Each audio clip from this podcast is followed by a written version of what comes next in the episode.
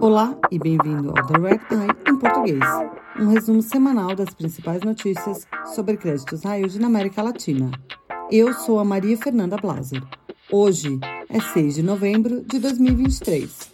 Isso é o que você precisa saber para começar a sua semana. No Chile, a empresa de telefonia móvel WOM voltou atrás em seus planos de emprestar 100 milhões de dólares para sua afiliada na Colômbia. A ON Chile já investiu 16 milhões de dólares na empresa colombiana. A operadora decidiu não transferir mais dinheiro por um ano. A ON tem um bônus vencendo em 2024 e ainda não disse aos detentores de bônus exatamente como pretende repagar as suas notas. A Moody's rebaixou a empresa de telefonia dois níveis, de B2 para CAA1, na semana passada. A agência de ratings disse que o risco de financiamento da WOM está crescendo, enquanto a empresa respondeu que o downgrade foi uma surpresa.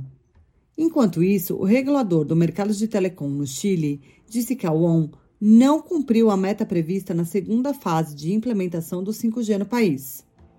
Até a data limite no mês passado, as autoridades tinham aceitado bem menos que a metade das antenas que a WOM tinha prometido construir.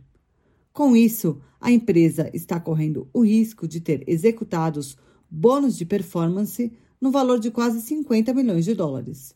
A WOM disse que está comprometida a construir o restante da rede assim que possível. Também no Chile, a geradora de energia elétrica Inversiones Latin America Power, ou ILAP, chegou a um acordo para reestruturar sua dívida com os detentores de mais de 80% de seus bônus.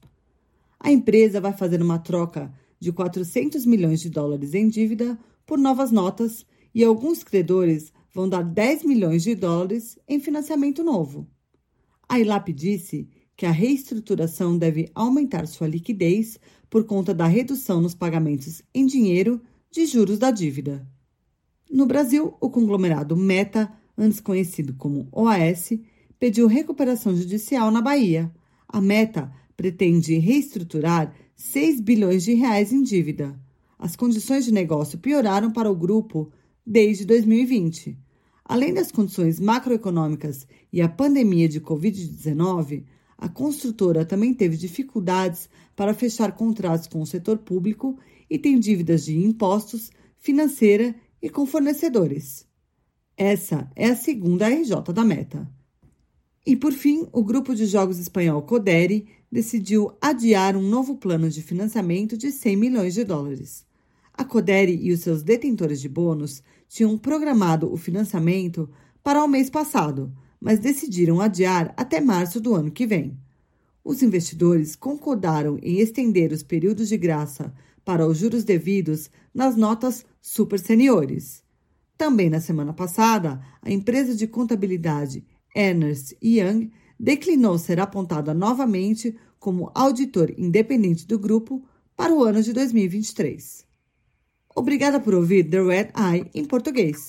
Você pode se inscrever para ouvir The Red Eye em inglês, português e espanhol em todas as plataformas. Para mais notícias exclusivas sobre o mercado de dívida emergente, acesse o nosso site www.re2dsintelligence.com. Até a próxima!